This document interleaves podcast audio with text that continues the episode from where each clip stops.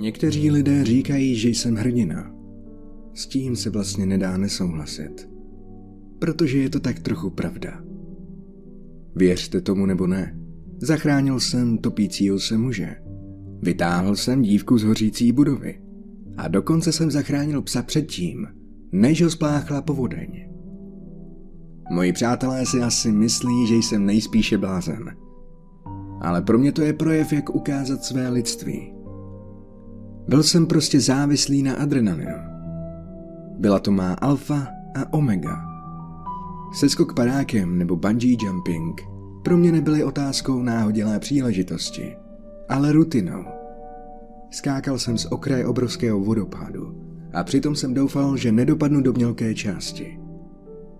Potom všem mám pár jizev, které jsou důkazem mého neutichajícího úsilí. Jenže tyhle věci, na které jsem byl tak zvyklý, už nedělám. Ne potom, co se stalo. Asi před sedmi lety jsem se s pár přáteli vracel z novoroční párty. Venku mrzlo, vítr silně foukal a my jsme museli projít celých šest ulic, abychom se dostali zpátky na naše koleje. Bylo to asi 20 minut chůze a venku bylo tak asi minus 20. Takže jsme to chtěli mít opravdu rychle za sebou. Hej, počkejte chvilku. Rychleji se vrátíme na koleje, když půjdeme přes park. Všichni jsme nad tím začali uvažovat. Město však z nějakého důvodu celý park uzavřelo. Prý, že je to tam pro lidi teď moc nebezpečné, že tam hrozí pád stromů nebo utopení v rybníku. Michelle se usmála při pomyšlení, že projde tímhle lidu prázdným místem. Gerard, Ellie a já jsme se tomu taky zasmáli.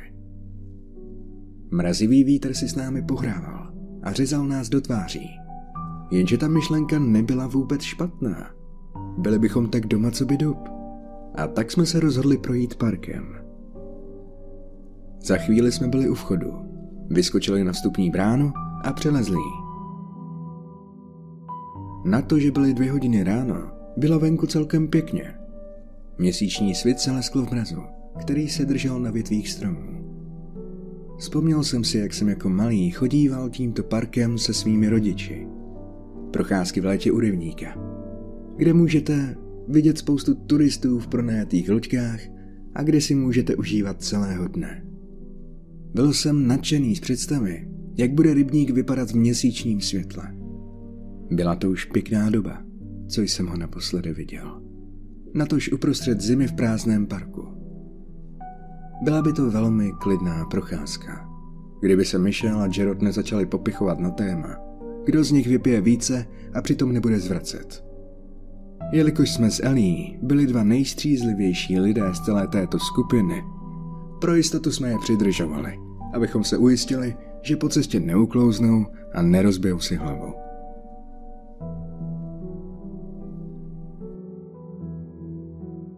Najednou jsme stáli u rybníku a ten v tom všem měsíčním světle vypadal naprosto úžasně. Ještě lépe, než jsem si pamatoval. Všichni jsme se zastavili, abychom se tím krásným pohledem kochali. Když si Michelle něčeho všimla. Co to sakra je? Zeptala se a ukázala na něco na zmrzlé hladině. Všichni jsme se na to pozorně podívali a viděli jsme něco, z čeho nám až srdce poskočilo.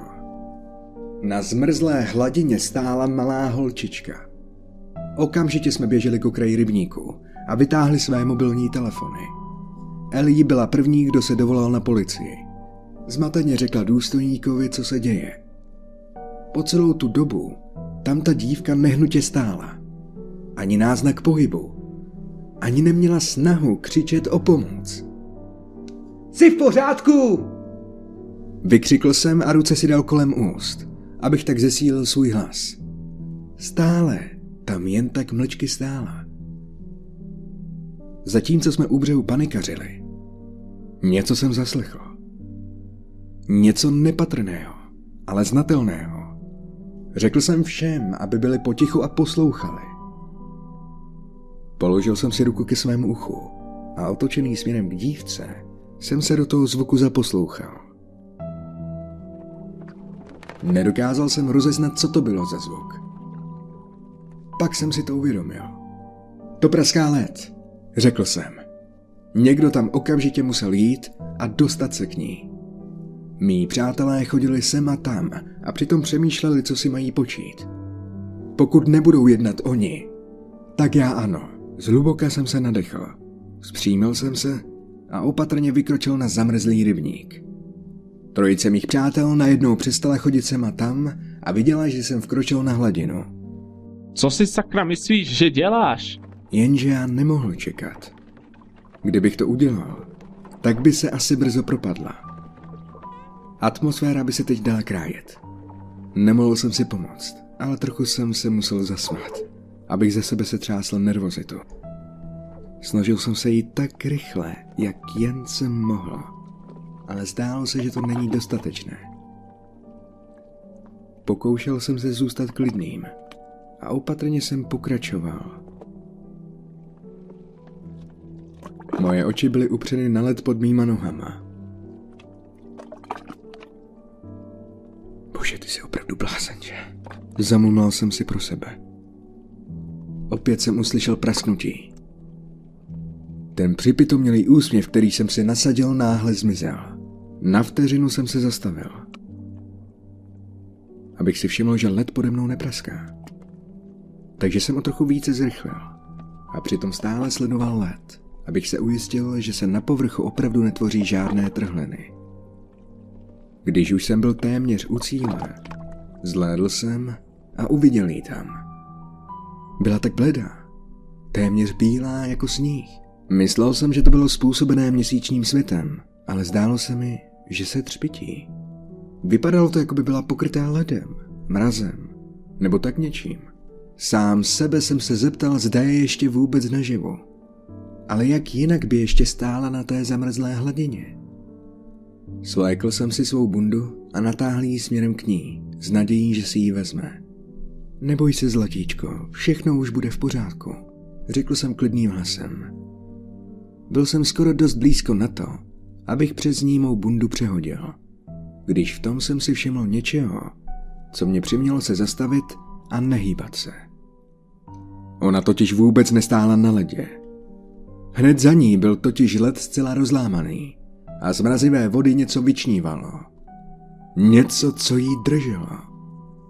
Bylo to bledé, šedé a špičaté chapadlo. Moje zorničky se rozšířily, když jí to začalo mačkat. Tehdy jsem si uvědomil, že to nebyl led, co praskalo. V tom jsem uslyšel, jak se její žibra lámou a z úst jí stékají kapky krve. Podíval jsem se dolů za ten rozlámaný led. Dodnes vlastně nevím, co jsem tam ke všem čertům viděl. Byla to bledě šedá věc, pokrytá od hlavy až k patě, černými žilkami a zubatými hroty.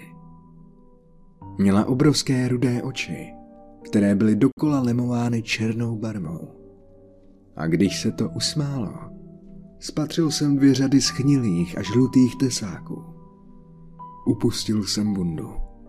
Slyšel jsem, jak mi srdce hlasitěji a hlasitěji tluče.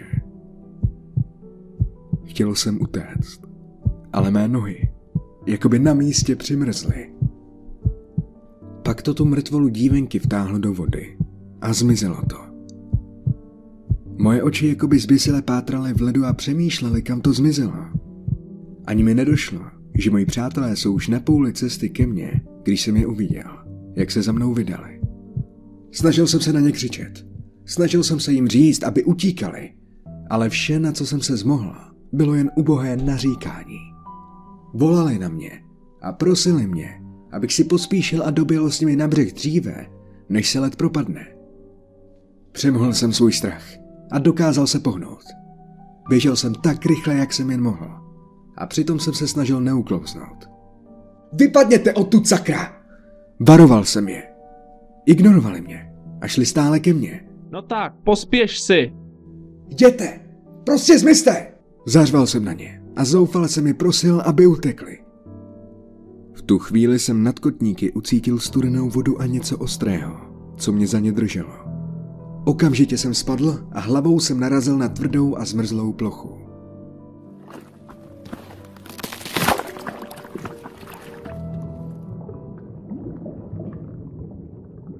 Když jsem se zpamatoval, byl jsem pomalu vtahován do ledové hloubky rybníku. Jakmile jsem byl v té ukrutně ledové vodě, připadalo mi, jako by se mi do kůže zarývalo tisíce dýk. Když se mi voda dostala do očí, myslel jsem, že mi snad musí umrznout. Okamžitě jsem je tedy zavřel. Snažil jsem se nekřičet. Bolest byla opravdu neúnosná. Musel jsem šetrně zacházet se vzduchem, kterého teď nebylo tolik.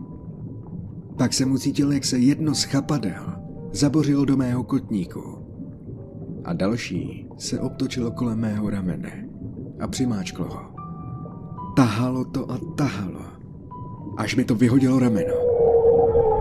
Křičel jsem a vypustil ze sebe téměř veškerý vzduch, který mi ještě zbýval. Házel jsem sebou a pokoušel jsem se vysmeknout z jeho moci. Pokusil jsem se vzdorovat, ale začalo mě to svým chapadlem dusit. Hroty se mi zabořily do krku a v tom jsem znovu otevřel oči.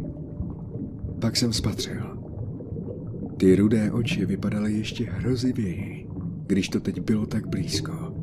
Zlověsně se to usmálo a pak mi to olízlo tvář. V té chvíli jsem si připadal zcela bezmocný. Tohle bude nejspíše můj konec.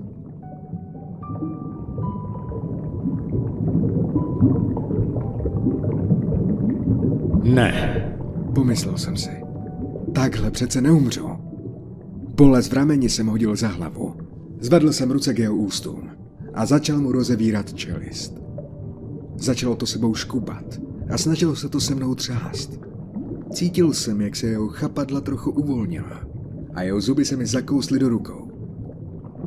V tom okamžiku jsem byl tak vyčerpaný, nemohoucný, ale přesto jsem musel dál bojovat a nevzdávat se. Kopal jsem, vrtěl sebou a dělal vše, co jsem musel, abych se nějak vysvobodil z jeho moci. Pak jsem sebral veškeré zbytky sil a čelist mu začal rozevírat ještě více. V tom jsem ucítil, že mu praskla.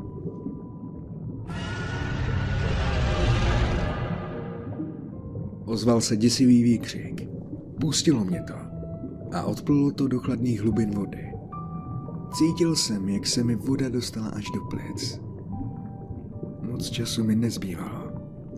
Snažil jsem se doplavat zpátky na povrch, ale byl jsem tak vyčerpaný. Sotva jsem dokázal natáhnout ruku ke svým přátelům. Poslední věc, kterou si vybavuju, bylo měsíční světlo, než mi všechno před očima zčernalo.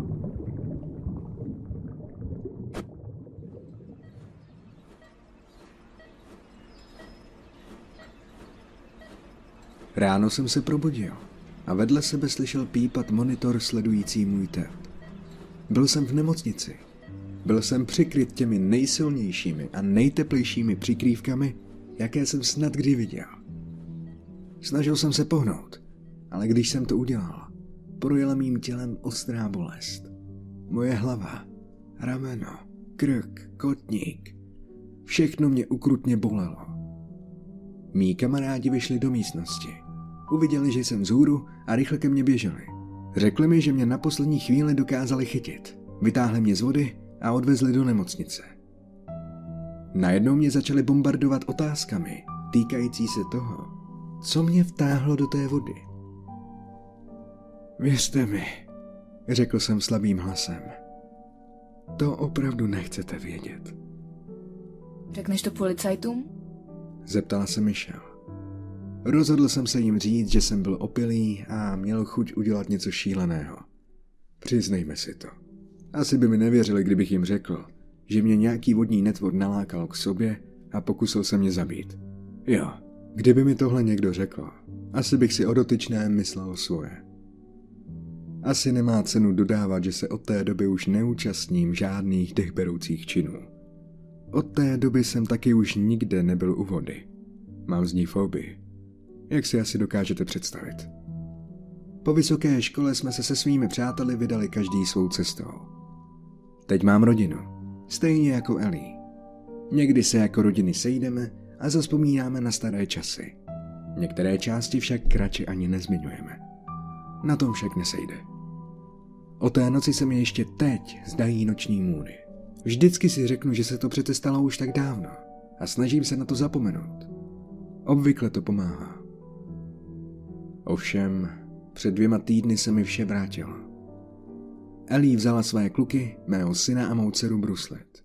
Bydleli v domě jejího otce u jezera. Byli tam jen a pouze oni. Když mi děcka přivezla zpátky, můj syn řekl něco, co mě doteď nenechává klidným. Řekl mi, že na zamrzlé hladině jezera stála velmi bledá dívka. A u jejich nohou byla nějaká bledě šedá věc se dvěma červenýma tečkama.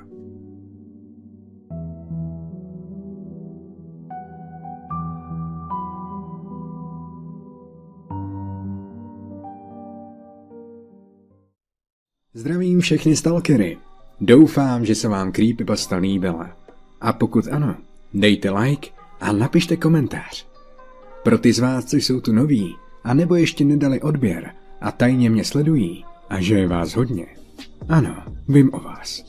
Dejte odběr a zvoneček, aby vám neušla další nová creepypasta. Ještě připomínám, že je možnost, jak mojí tvorbu podpořit, a to na stránce Patreon.